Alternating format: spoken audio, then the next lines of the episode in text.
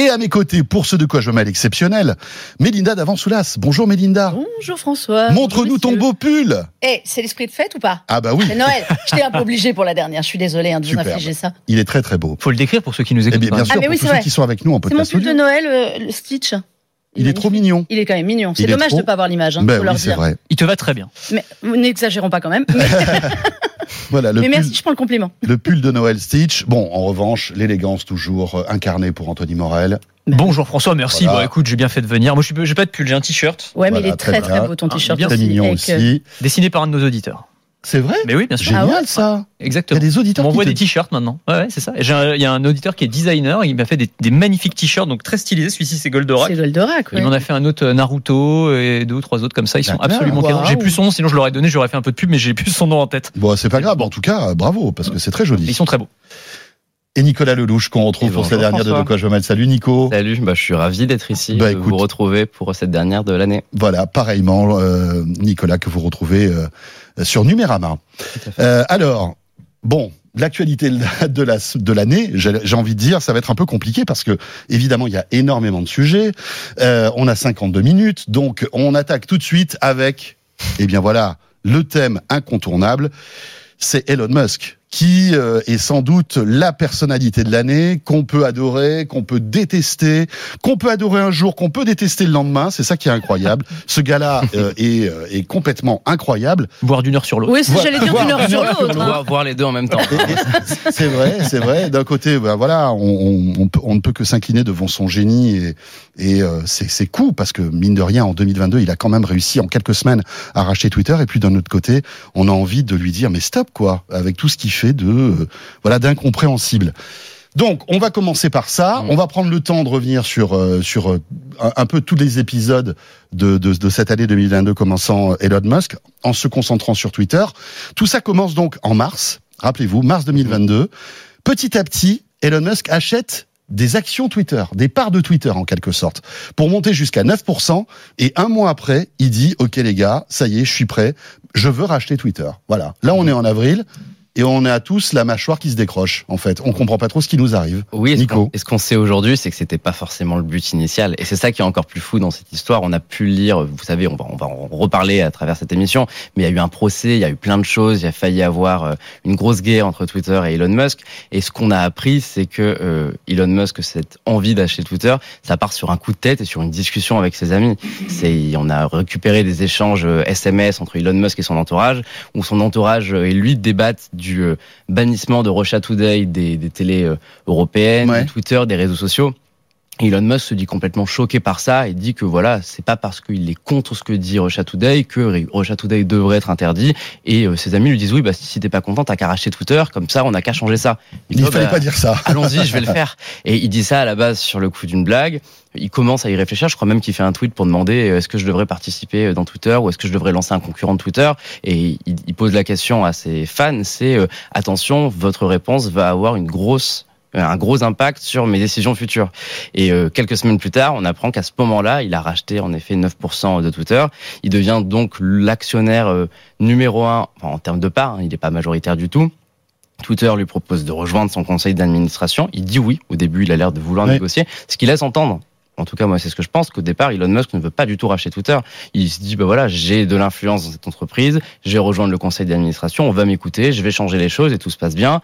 Et puis, tout ne se passe pas comme prévu pour lui. Il se dispute notamment avec Parag Agrawal, qui Oui. est le, le PDG de Et Twitter. il ce moment-là. refuse d'arriver au conseil d'administration à Il, ce moment-là. il- il refuse du coup le conseil d'administration et il lui envoie un message, ça aussi on le sait euh, grâce au procès, où il lui dit voilà tu as voulu euh, tu as voulu jouer contre moi, qu'est-ce que tu fais toi de tes journées pour changer le monde? Pour la peine, voilà je ne rentrerai pas dans ton conseil d'administration et je t'annonce que je vais racheter Twitter à 100%. Et voilà là un bras de fer commence, c'est clairement son ego qui a, qui a joué sur cette partie-là et on se retrouve quelques mois plus tard avec Elon Musk à la tête de Twitter en train de tout détruire jour après jour. Il, il- en veut, il en veut à Twitter. Il en veut clairement à Twitter, à, ce que ça représente, à l'institution. Je serais tenté de dire Twitter. euh, il est persuadé que c'est le paradis des woke, que c'est le paradis de la gauche américaine. Enfin, tout est contre lui si on l'écoute sur Twitter. Mais je pense qu'il est comme Trump à une époque. Il ne peut pas s'en passer. C'est une drogue pour lui Twitter. Absolument. Il a besoin de donner son avis sur absolument tout et sur tout ce qu'il ne maîtrise pas comme sujet, mais toujours pour susciter du retweet. Il, il- il s'en sert vraiment comme un miroir euh, égocentrique de, il faut qu'on l'aime. Le problème, c'est qu'il arrive dans une entité où rien ne lui correspond.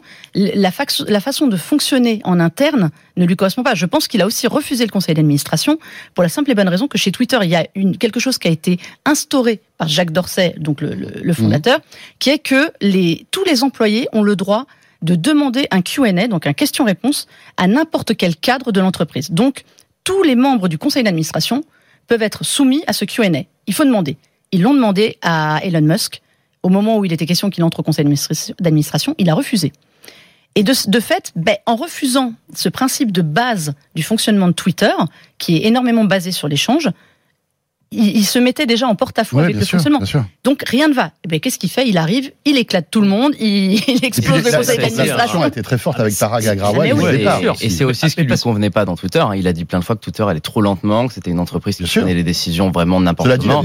C'est vrai. Pour moi, il a pas tort. Et là-dessus, euh, je vais évidemment critiquer énormément Elon Musk dans toute cette, cette émission parce qu'il y a beaucoup de choses pas bien qui ont été faites durant cette année. Mais au niveau de l'accélération et de l'envie d'avoir un calendrier rapide pour faire bouger les choses, rien à dire, c'est beaucoup mieux avec sa vision à lui.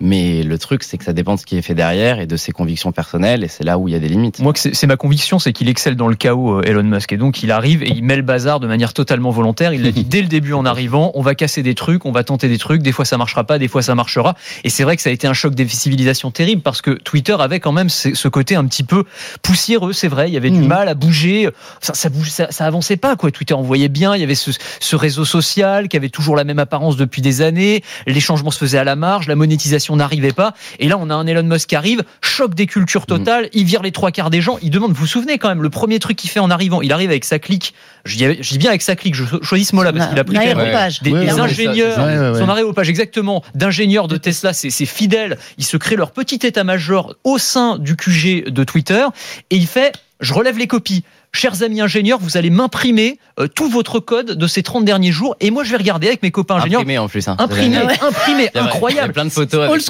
toutes les feuilles dans la main. Et, je vais regarder et je vais corriger et je vais voir qui est productif et qui ne l'est pas. Et sur cette base-là, entre autres, il va euh, virer 50-75% euh, des, des, des, ingénieurs de Twitter. Enfin, c'est fou quand même comme, mhm. méthode de faire. Tu te dis, alors, c'est ça. Moi, quand on parlait de love-hate ou de, de, fascination et répulsion d'Elon Musk, c'est à la fois, je trouve que c'est génial qu'il arrive, qu'il mette un peu le bazar et qu'il essaye de réveiller, mhm. secouer un peu le cocotier dans cette entreprise, encore une fois un peu poussiéreuse, mais sur la méthode quand même, waouh, moi ultra violent quoi. Je mets un bémol sur la rapidité et sur le côté. Alors le côté poussiéreux, oui, c'est sûr. Il y a juste un truc, c'est que Twitter c'est une entreprise mondiale dans le fonctionnement. Donc il faut aussi adapter euh, son fonctionnement à toutes les législations dans le monde. Mhm, Lui, il arrive avec sa méthode américaine, je te vire tout le monde en 24 heures, je liquide à tout va, je fais des trucs, je reviens. Le problème, c'est que ça se passe pas comme ça. Il a eu des problèmes en Irlande où il a voulu virer sur un mail euh, la responsable euh, du bureau. Bah, elle lui a dit t'es gentil Coco, mais ça se passe pas comme ça ici. Euh, il, arrive avec ses méthodes américaines qu'il veut appliquer à tout. c'est aussi pour ça qu'il va vite et qu'il fait n'importe quoi et qu'il doit rétro-pédaler sans arrêt. Parce que il, a, il n'a pas de vision mondiale du fonctionnement de Twitter. Et tu te souviens du petit mail qu'il a envoyé à tous ses ingénieurs en lui disant maintenant va falloir bosser jusqu'au 100. vous êtes d'accord ou vous n'êtes pas d'accord? Si vous êtes hmm. d'accord, vous cliquez. Vous avez 24 heures. vous avez 24... C'est incroyable. on, le savait déjà euh, d'avant qu'Elon Musk a une notion de productivité qui est très élevée. Pour lui, quand on travaille dans une entreprise, on doit donner sa vie à cette entreprise, on doit dormir dans l'entreprise. D'ailleurs, il, a mis des lits, il a mis des lits dans certains des anciens bureaux en fait, des gens il a un fonctionnement un peu militaire. Euh, il est contre le télétravail. enfin, Elon Musk est convaincu que le télétravail, ça détruit euh, la productivité en entreprise. Et il veut que tout le monde vienne physiquement et que sinon, bah, on n'a qu'à partir. pour lui, c'est un truc de feignant, sauf évidemment si on a une bonne raison valable médicale, mais sinon, il en veut pas. Il a, il a une notion de mm. travail qui est extrêmement hardcore. Et je pense que Twitter, dans les entreprises de la Silicon Valley était l'entreprise avec la vision du travail la plus européenne entre guillemets parce que c'était celle qui justement voulait respecter les employés. bien sûr. Et il y a plein de choses dans ce qu'il a fait. Enfin, c'est ce qu'il a expliqué. Euh, il y a beaucoup d'employés qui n'étaient pas venus depuis plusieurs mois euh, dans le siège parce que Twitter leur laissait un télétravail limité. Et ça, lui, il supporte pas. Maintenant, tout est une question d'extrême. Twitter était un extrême, Elon Musk en est un autre, et il y a peut-être pas un équilibre qui a été créé. Euh, Jack Dorsey était le premier patron de la Silicon Valley à avoir autorisé le télétravail à vie. Hmm. Enfin, on va dire qu'il a six mois de l'année au Kenya, donc euh, c'était pas gênant pour lui. Mais c'était une entreprise, comme tu dis, le fonctionnement humain euh, chez Twitter est extrêmement fort. La liberté de travail, lui, il arrive, c'est quand même un mec qui gère des usines et qui gère de la fabrication, donc euh, le télétravail quand on travaille à la chaîne, c'est compliqué il a mis les pieds dans une, dans une quatrième dimension euh, du travail. en fait, il y a de la casse sociale parce que aussi, je pense que Twitter avait un environnement social très généreux. Oui. Mhm, Bien sûr. Voilà. Très à l'écoute, et l'argument Très à l'écoute. euh, Et l'argument mis en avant d'ailleurs par les pro-Musk, c'est de dire bah regardez, il a viré 75% des gens, mais ça fonctionne. Ouais, c'est un, un- c'est un argument un idiot. argument idiot. Ouais. Parce Je suis que le jour où il faut déployer une derrière. fonction et qu'il n'y a plus Enfin, personne, ça Exactement. marche Tu vois, t'as beaucoup moins de modération. En termes modération. de sécurité, on sait pas ce qui se passe. Ça se trouve, Oui. tu vois, t'as plus qu'un mec qui gère toute la sécurité de Twitter, personne n'en sait rien. Donc oui, pour l'instant, ça fonctionne, effectivement. Il a viré tout le monde quand même. sur les, postes, importants pour un réseau social, il a quand même liquidé tout le monde. Sachant qu'il y avait Manque Trust and Safety, il n'y a plus personne. Oui. Enfin, c'est- il y a quand même un problème, c'est il, il a liquidé ce qu'il pensait être du, su- du, du superflu. Enfin, la modération sur Twitter, on sait que c'est quand même le, le- le problème numéro un depuis des années. Et honnêtement, pour avoir discuté beaucoup avec eux, ils bossent dessus. Mais enfin, faut voir le déferlement de, de merde. Il n'y a pas d'autre C'est mot à pas dire. facile à tous les jours. Et lui, il liquide. C'est le premier ça- truc qu'il liquide quand même. Enfin, on est dans le. Et sachant que je sais pas si vous vous souvenez, mais euh, il y avait eu un, un lanceur d'alerte qui était l'ancien directeur de la sécurité de Twitter, qui avait écrit un, un long rapport sur justement les manquements de Twitter. Enfin, en gros, le fait qu'ils étaient déjà en sous-effectif Mm. sur plein de trucs, quoi, qu'il y avait des énormes failles en termes de sécurité informatique. Et d'ailleurs, Elon Musk avait repris à son compte ce rapport pour ensuite refuser d'acheter Twitter, parce qu'il y a eu toute, Ouais, toute cette euh, oui, bien logique. sûr. Voilà, il voulait plus racheter Twitter à un moment. Et Oui, maintenant, on n'en a pas euh, parlé si de cette de bon. Oui, alors bon, on va on va pas, pas revenir là-dessus parce qu'autrement on va pas s'en sortir. Mais c'est vrai que euh, il, il, il mettait aussi en si, cause Ouais. le fait qu'il y avait énormément de faux comptes, hein, des comptes robots sur Twitter. C'était ça aussi. Et ça a duré des mois. Hein. C'est vrai que je, pense que c'est un élément à prendre en compte dans pourquoi ce rachat se passe pas très bien ou pourquoi c'est aussi euh, l'enfer ou autant le chaos en ce moment. Euh, c'est pas certain qu'Elon Musk avait vraiment envie de racheter Twitter sur la fin et ça part ça part de ce coup de tête dont on parlait en Mm. début d'émission. Il a proposé de le racheter comme ça. L'offre a été euh, acceptée, 44 milliards de dollars quand même, hein, faut le rappeler. Ouais. C'est immense et c'est beaucoup trop par rapport à ce que valait réellement Twitter. Et derrière, il a passé des mois à tenter de mettre la misère à Twitter. Euh, Twitter l'a attaqué en justice pour le contraindre à honorer sa promesse de, de rachat. Et euh, il a fini par accepter parce qu'il s'est rendu compte que s'il refusait, il risquait peut-être de prendre une amende aussi grosse que le rachat et de ne pas avoir Twitter derrière. Donc il a dit qu'il le prenait. Sauf que là, là, ses motivations actuelles sont très différentes de celles qu'il avait en avril. Parce que maintenant, il part du fait, voilà, euh, c'est une boîte qui, pour moi, ne fonctionne pas bien. donc je vais tout, de, tout défoncer pour euh, essayer de la sauver. Moi, je pense qu'il veut vraiment la sauver. Mais il a, il est pas arrivé dans le, le, le cadre idéal qu'il avait souhaité initialement. Il veut la façonner à sa, à sa façon. C'est le cas de le dire. Parce que le problème, c'est que je pense réellement qu'il n'en voulait pas. C'est un, homme d'effet d'annonce. Donc faire des petites phrases sur Twitter pour dire tout et n'importe quoi. Enfin, il avait commencé ses sondages bien avant euh, aujourd'hui. Déjà à Mhm. l'époque, avant en, en utilisateur lambda, il en faisait. Je pense vraiment qu'il s'est piégé lui-même. Apparemment, Jacques Dorcel lui avait soufflé euh, l'idée parce qu'ils sont très potes. Alors que quand on voit le fonctionnement, c'est quand même le jour et la Mais nuit. c'est pas les mêmes personnes. C'est pas les mêmes personnes. Ouais. Cette, ami- cette amitié m'étonne vraiment. Et ce fonctionnement, j'ai- parfois j'ai envie d'aller d'aller voir Jacques Dorset et lui dire mais c'est c'est c'est là, là ce qui se passe Ouais. chez Twitter. Comment vous le prenez? Mais mais je pense qu'il n'en voulait vraiment pas de Twitter. Et pour lui, c'est un boulet. Déjà parce qu'il a dû euh, prendre des fonds de gens. euh, euh, il a dû se mettre avec des gens. Les, les 44 milliards ne sortent pas de sa poche Ouais, uniquement. Donc il a aussi ça sur le dos. Euh, ça lui coûte Tesla en ce moment. Oui, l'action Euh, s'est L'action effondrée. s'est effondrée de 60% depuis le début de l'année. Euh, les actionnaires lui ont l'ont rappelé alors la semaine dernière. Je pense que il vit pas très bien et c'est aussi Non, pour ça qu'il fait n'importe quoi. Après, je, euh, Anthony, évidemment, tu pourras réagir, mais est-ce que finalement, bon, on, on est tous plus, plus ou moins en train de de- d'être à charge contre Elon Musk? Mais euh, est-ce que euh, il faut pas lui laisser euh, aussi le, le bénéfice du doute? Et euh, il faut quand même voir ce qu'il a fait auparavant, Elon Musk. Oui, Ah, moi, je- mais c'est Je veux dire, on, est en train de, on, on est en train de, de voilà, de fi- finalement dans la frise chronologique de sa carrière entrepreneuriale, on est Oui, sur Ah mais bien un, sûr. un pouillème de, de, Absolument. de- de- Mais de- c'est- voilà. ça ne Et- retire rien. peut-être qu'il a une stratégie qu'il n'a pas envie de nous, nous, nous, nous, nous présenter. Peut-être qu'il n'en a pas. On sait, on sait pas en fait. Oui, oui. Mais moi, je, enfin, je, je- je trouve qu'il faut quand même euh, regarder un peu son Je suis parcours d'accord avec ça, moi. et, et, et se dire, euh, pour l'instant, euh, à son, il a beaucoup plus d'actifs que de passifs. Hein. C'est la Il a fait des échecs. Ah. Sans doute, comme tout entrepreneur, mais il a révolutionné le monde, ce gars-là. Mais- Donc, laissons-le, laissons-lui le temps de faire son ménage et de, et de remettre à plat Twitter avec les soubresauts, avec tout ce que ça engendre et avec nos commentaires aussi, parce que évidemment, on Mhm. suit ça au jour le jour. C'est peut-être d'ailleurs une erreur aussi. Euh, nous, en tant que euh, experts entre guillemets, on suit ça comme ça, mais mais peut-être que dans six mois, on n'en parlera plus et on se dira, bah tiens, voilà, Twitter est devenu une super app, euh, c'est top, euh, voilà, il a réussi euh, la transformation, la transformation de Twitter. Donc, il a donné un petit aperçu quand même de ce qu'il voulait faire. Il a dit, je veux justement faire une super, une super app, c'est le mot que tu utilises. Oui, oui. c'est-à-dire une application beaucoup plus large, alors peut-être façon WeChat en Chine, c'est-à-dire qu'il va incorporer tout un tas de services à l'intérieur. S'il a cette vision-là, déjà, tu vois, c'est au-delà de simplement avoir un réseau social, une plateforme de communication aujourd'hui. Moi, je suis complètement d'accord avec ce que tu as dit à l'instant. Je pense qu'effectivement, Elon Musk, déjà, on est personne pour lui donner des leçons d'entrepreneuriat. Le mec, quand il a quand même fait ses preuves à deux ou trois reprises. Et je trouve que c'est ce qui est hyper intéressant, en fait. C'est-à-dire que quand tu regardes toutes, toutes, les, toutes les annonces qu'il fait, alors c'est vrai sur Twitter, mais c'est vrai sur toutes les autres entreprises qu'il dirige, il y a, y a un truc qui va beaucoup plus loin que le simple produit technologique. C'est-à-dire qu'il y a une logique qui est presque civilisationnelle, tu vois, sur tous les sujets. Là, sur euh, Twitter, il était en mode, euh, il y a un enjeu civilisationnel derrière le rachat de Twitter parce que ça doit devenir la nouvelle agora, la plateforme de communication. Enfin, tu vois, il y a un enjeu qui est presque philosophique derrière. C'est pas juste, je vais créer un produit et je vais le mettre au service des consommateurs. Et si j'ai deux minutes pour aller un petit peu plus loin. en fait, pour moi, il l'a fait à plusieurs reprises. C'est-à-dire que quand il te quand, quand il te présente, par exemple, le nouveau robot Optimus, dont on avait pas mal parlé là, tu sais, le, robot mhm. de Tesla, robot à tout faire, robot majordome. C'est pas juste, je vais te présenter la nouvelle génération de robots aspirateurs un petit peu améliorés. Non, il te dit, il va falloir repenser la façon dont nous, les êtres humains, on va se positionner par rapport aux robots. Il va falloir réfléchir peut-être à un revenu universel parce qu'on va avoir cette génération de robots qui vont être capables de faire plein de choses à notre place.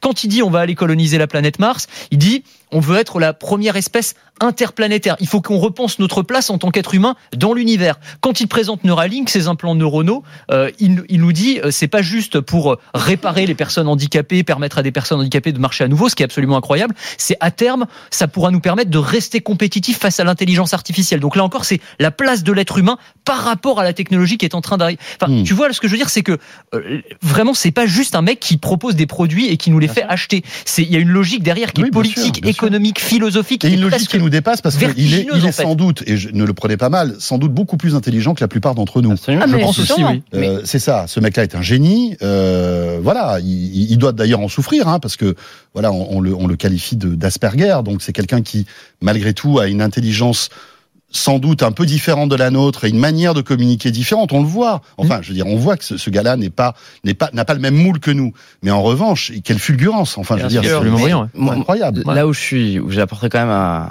un contre-argument à, tout ça, euh, c'est que déjà. Euh, Twitter, c'est pas Tesla, c'est pas SpaceX. Je pense qu'on peut avoir un parcours absolument impressionnant en termes de oui, et se vautrer, euh, et se vautrer avec Twitter. Qui est utilisé par Stéphane. Il a, il a beaucoup de fans. C'est malheureux d'ailleurs. Elon Musk, il a beaucoup de fans hardcore qui le défendent peu importe ce qu'il dit, certains justifient qu'il le défendent parce qu'ils disent qu'il rêve d'aller sur Mars. Il y a vraiment une communauté qui rêve d'aller sur Mars bah, et qui du coup le défend surtout.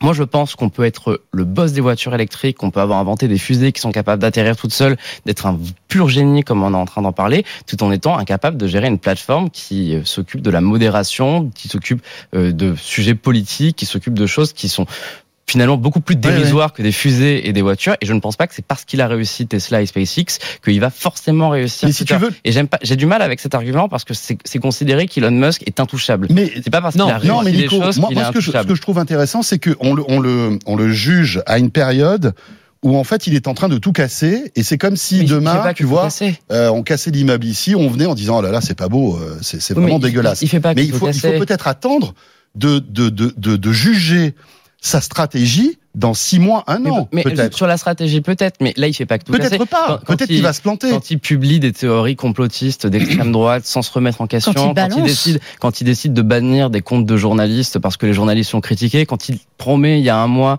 qu'il ne va pas fermer les comptes qui suivent son avion personnel et finalement il change les règles de Twitter non, mais ça, c'est sûr. les comptes qui suivent des avions à partir de maintenant sont interdits, quand il interdit de parler de Facebook ou d'Instagram sur Twitter sur un coup de tête avant de changer d'avis, il, il a pas, j'ai pas l'impression qu'on a quelqu'un avec une stratégie et avec un plan de la même manière qu'il avait pu en avoir dans le passé avec Tesla et SpaceX. On a quelqu'un qui est complètement impulsif et qui ne comprend pas le fonctionnement des réseaux sociaux. La preuve, l'Union européenne lui dit qu'il ne respecte aucune loi. D'autres, les États-Unis aussi s'interrogent sur, euh, sur son fonctionnement avec Twitter.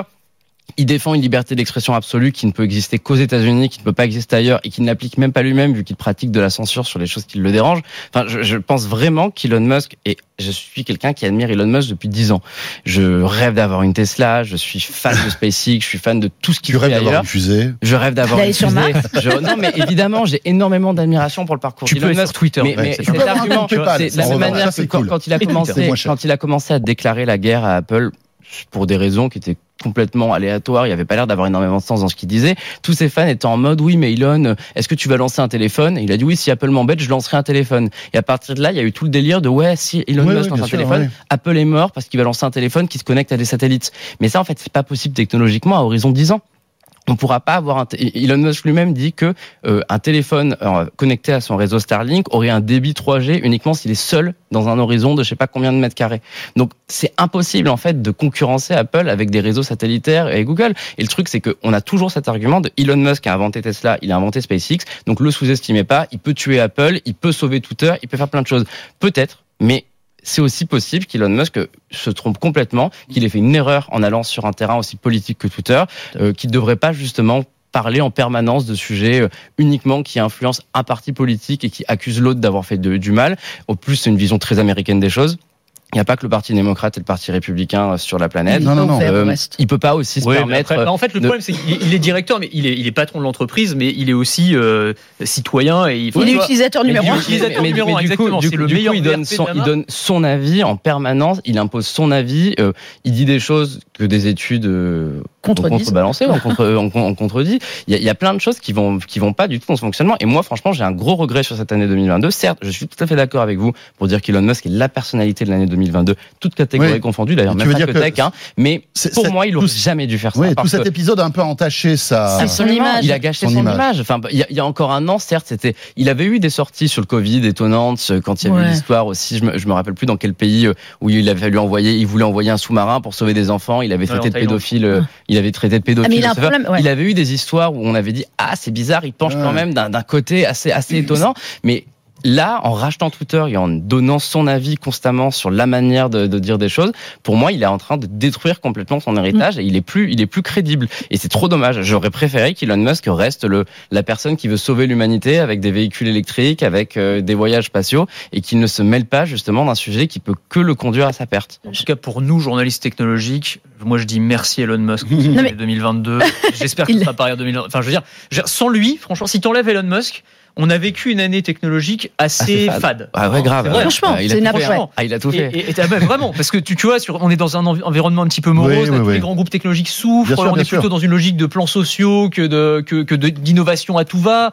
On va parler du métaverse tout à l'heure, bon, ça va pas très fort et tout. Et on a un mec quand même qui, jour après jour, il délivre. hein, voilà, il est là, Il occupe l'espace. Il occupe l'espace, Mais c'est- sa personnalité. Moi, là où je vous rejoins tous les deux, c'est que je pense que l'entrepreneur, le créatif, il, il est hallucinant et on s'en souviendra euh, Bah, évidemment, pendant des années des années. Parce que c'est un créatif. Twitter, c'est pas sa création. Et je pense que rien que ça, déjà, est un problème fondamental pour lui. Le problème, c'est que c'est un porte-voix et que sa voix, elle est un peu, euh, là où je rejoins Nico, elle est quand même un peu borderline souvent. Euh, c'est quand même la personne qui est capable de balancer les Twitter files, qui est, qui est capable de balancer quand même des soupçons de, de, de, pé- de pédophilie à son ancien responsable euh, de la sécurité en disant, je dis ça, je dis rien.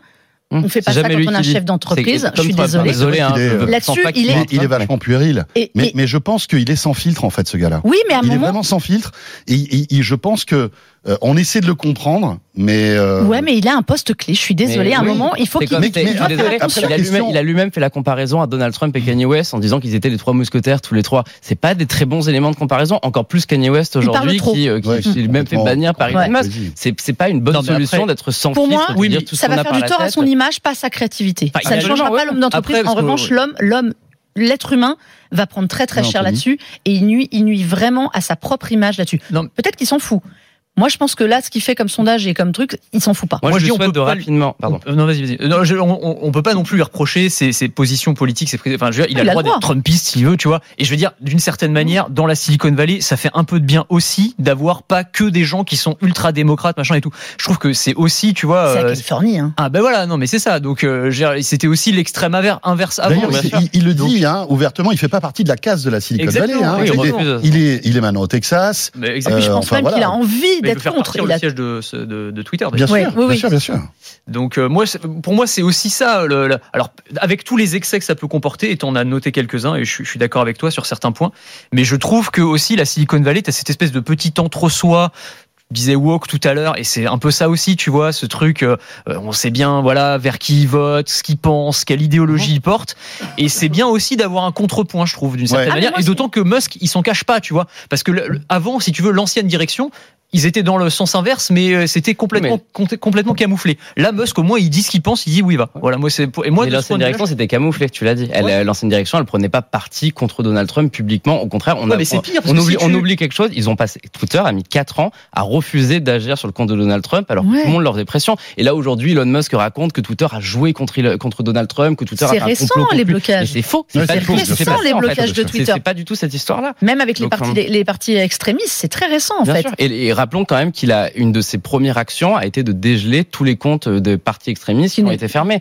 Donc euh, il y, a, il y a notamment des complotistes français qui ont fait beaucoup de mal pendant la crise Covid, dont le compte avait été fermé après des mois et des mois de modération, qui sont tous de nouveau actifs aujourd'hui, y Tous les- compris des comptes néo-nazis aux États-Unis qui ont été réactivés au nom de la liberté d'expression. Et qui sont, contre- et qui sont tous certifiés euh, Twitter Blue maintenant. je te dirais, ok, flou, ouais. pourquoi pas, on a le droit de faire ça euh, si c'est la vision américaine de la liberté d'expression. Pas si derrière on va censurer un compte parce qu'il a dit du mal d'Elon Musk. Alors, Enfin, la liberté d'expression n'est pas à deux vitesses, elle s'arrête Absolument. pas là où Elon ça le Musk se sent. Il a des idées. Moi, d'accord. je rejoins, il a des Ouais. idées, mais l'application, elle est encore quand même ultra chaotique et surtout d'une heure sur l'autre. Euh, Moi, j'espère une seule chose, c'est qu'Elon Musk va rapidement laisser la place à quelqu'un qu'il nommera. Je pense que ce sera quelqu'un qui pensera quand même comme lui. Oui. Mais au moins, ça permettra à l'homme qu'est Elon Bien Musk sûr. de passer plus de temps sur Tesla et SpaceX et de, pour oui, nous, de et puis fermer un peu plus sortir un les peu yeux de cette scène médiatique, euh, peut-être, mais, mais le, le- le problème de ce gars-là, encore une fois, c'est que c'est, c'est- il est très impulsif et que euh, voilà. Ah, il lâchera jamais les rênes. En fait, il, euh, il, il écrit ce qu'il pense sans, sans, sans, Ouais. trop, sans trop y réfléchir. Zéro T'as l'impression le- que c'est- c'est Neuralink, tu sais, c'est le truc. Ouais, ouais, Mais ouais. il va l'a. de la pensée au clavier. Exactement. C'est lui. C'est bizarre. C'est le de- zéro. C'est le patient zéro de, de C'est Neuralink. bizarre qu'une personne de son intelligence soit pas capable de voir la différence entre un lien vers un site qui raconte une fake news et, euh, et un vrai média qui fait une critique Mais je pense qu'il le voit. Il prend Bah, juste pourquoi celui il qui lui. partage des faux sites Parce alors qu'il- que il c'est prend quand même celui la- qui la- lui convient. Le premier jour à la tête de Twitter, il a partagé une théorie comme quoi le, le mari de euh, la chef du Congrès américain euh, avait été agressé. Enfin, enfin, Ouais, ouais, c'était- ouais, il y a eu enfin, une il y a- histoire, il y a- c'était- il y avait eu une vraie agression, mais il avait accusé le mari d'être responsable. Alors tout était faux, hein, c'était Ouais. un site d'extrême droite qui racontait ça, mais il, il, il s'est même pas accusé, il a juste supprimé le lien. C'est bizarre quand même. En tout cas, 2023 s'annonce tout aussi passionnante que l'année 2022 Ouais. pour voir où va euh, emmener euh, Twitter Elon Musk. Quoi. C'est ça, ça va être. euh, ça va être Et j'espère qu'il reprendra Tesla et SpaceX Mais c'est ça. sérieux très Ouais, c'est rapidement. ça, je suis d'accord avec Nico. Moi, je, veux, je veux- je veux autre chose. Oui, parce qu'il y a d'autres Twitter, défis. euh, C'est rigolo, tu vois. On a. En fait, si, attends. si, si Twitter disparaît demain, en vrai, euh, bah ouais, je vais être un peu triste, j'y vais beaucoup, mais c'est pas grave. Si Tesla ou SpaceX disparaît, euh, l'humanité perd quand même quelques ouais. années sur des. Pour le coup, ouais. C'est bien lancé aujourd'hui. mais aucun de ces services disparaîtra. Mais ce que je veux dire, c'est que Ça en termes de hiérarchie et d'importance, euh, les autres projets d'Elon Musk sont beaucoup plus importants qu'un réseau social qui permet à, à n'importe qui de donner son opinion sur un match de foot ou sur Miss France. Ça n'a ça n'a pas d'intérêt Twitter en réalité pour la société, alors que les autres produits qui Ouais, mais ça n'a pas d'intérêt, mais ça a des impacts importants. Et je pense que Elon Musk est aussi conscient de ça. C'est-à-dire que Mm. c'est un outil médiatique aujourd'hui qui peut, on l'a vu, transformer euh, des opinions, transformer euh, parfois même des élections. C'est une, c'est Ah une arme, c'est- une arme C'est- d'influence. C'est Une pas arme anodin. d'influence. Et, dans, et, dans un, et je pense que dans un certain sens, c'est plus important qu'un Tesla ou qu'un SpaceX. Oui, mais est-ce que c'est son rôle? Bah, que son Bah lui, en tout cas, il estime que oui pour l'instant. Mais je pense Ouais. qu'effectivement, il faut qu'il prenne du recul. C'est pour ça que 2023 euh, Ah ouais, ouais. s'annonce passionnant. Mais moi, ouais, bref. Bon, on pourra en parler pendant des heures. Oui, c'est pas sûr. On, on le voit qu'on est tous très intéressés par ce tour. sujet. Voilà, on a, Oui. enfin, on a fait le tour. Donc c'est le ballon d'or de la tech, on est d'accord. Ouais, hein. C'est on est complètement le d'accord. ballon d'or. Bon. On est d'accord. On est d'accord. Et il n'a pas fini de marquer d'ici le 31 décembre, c'est sûr. Ouais.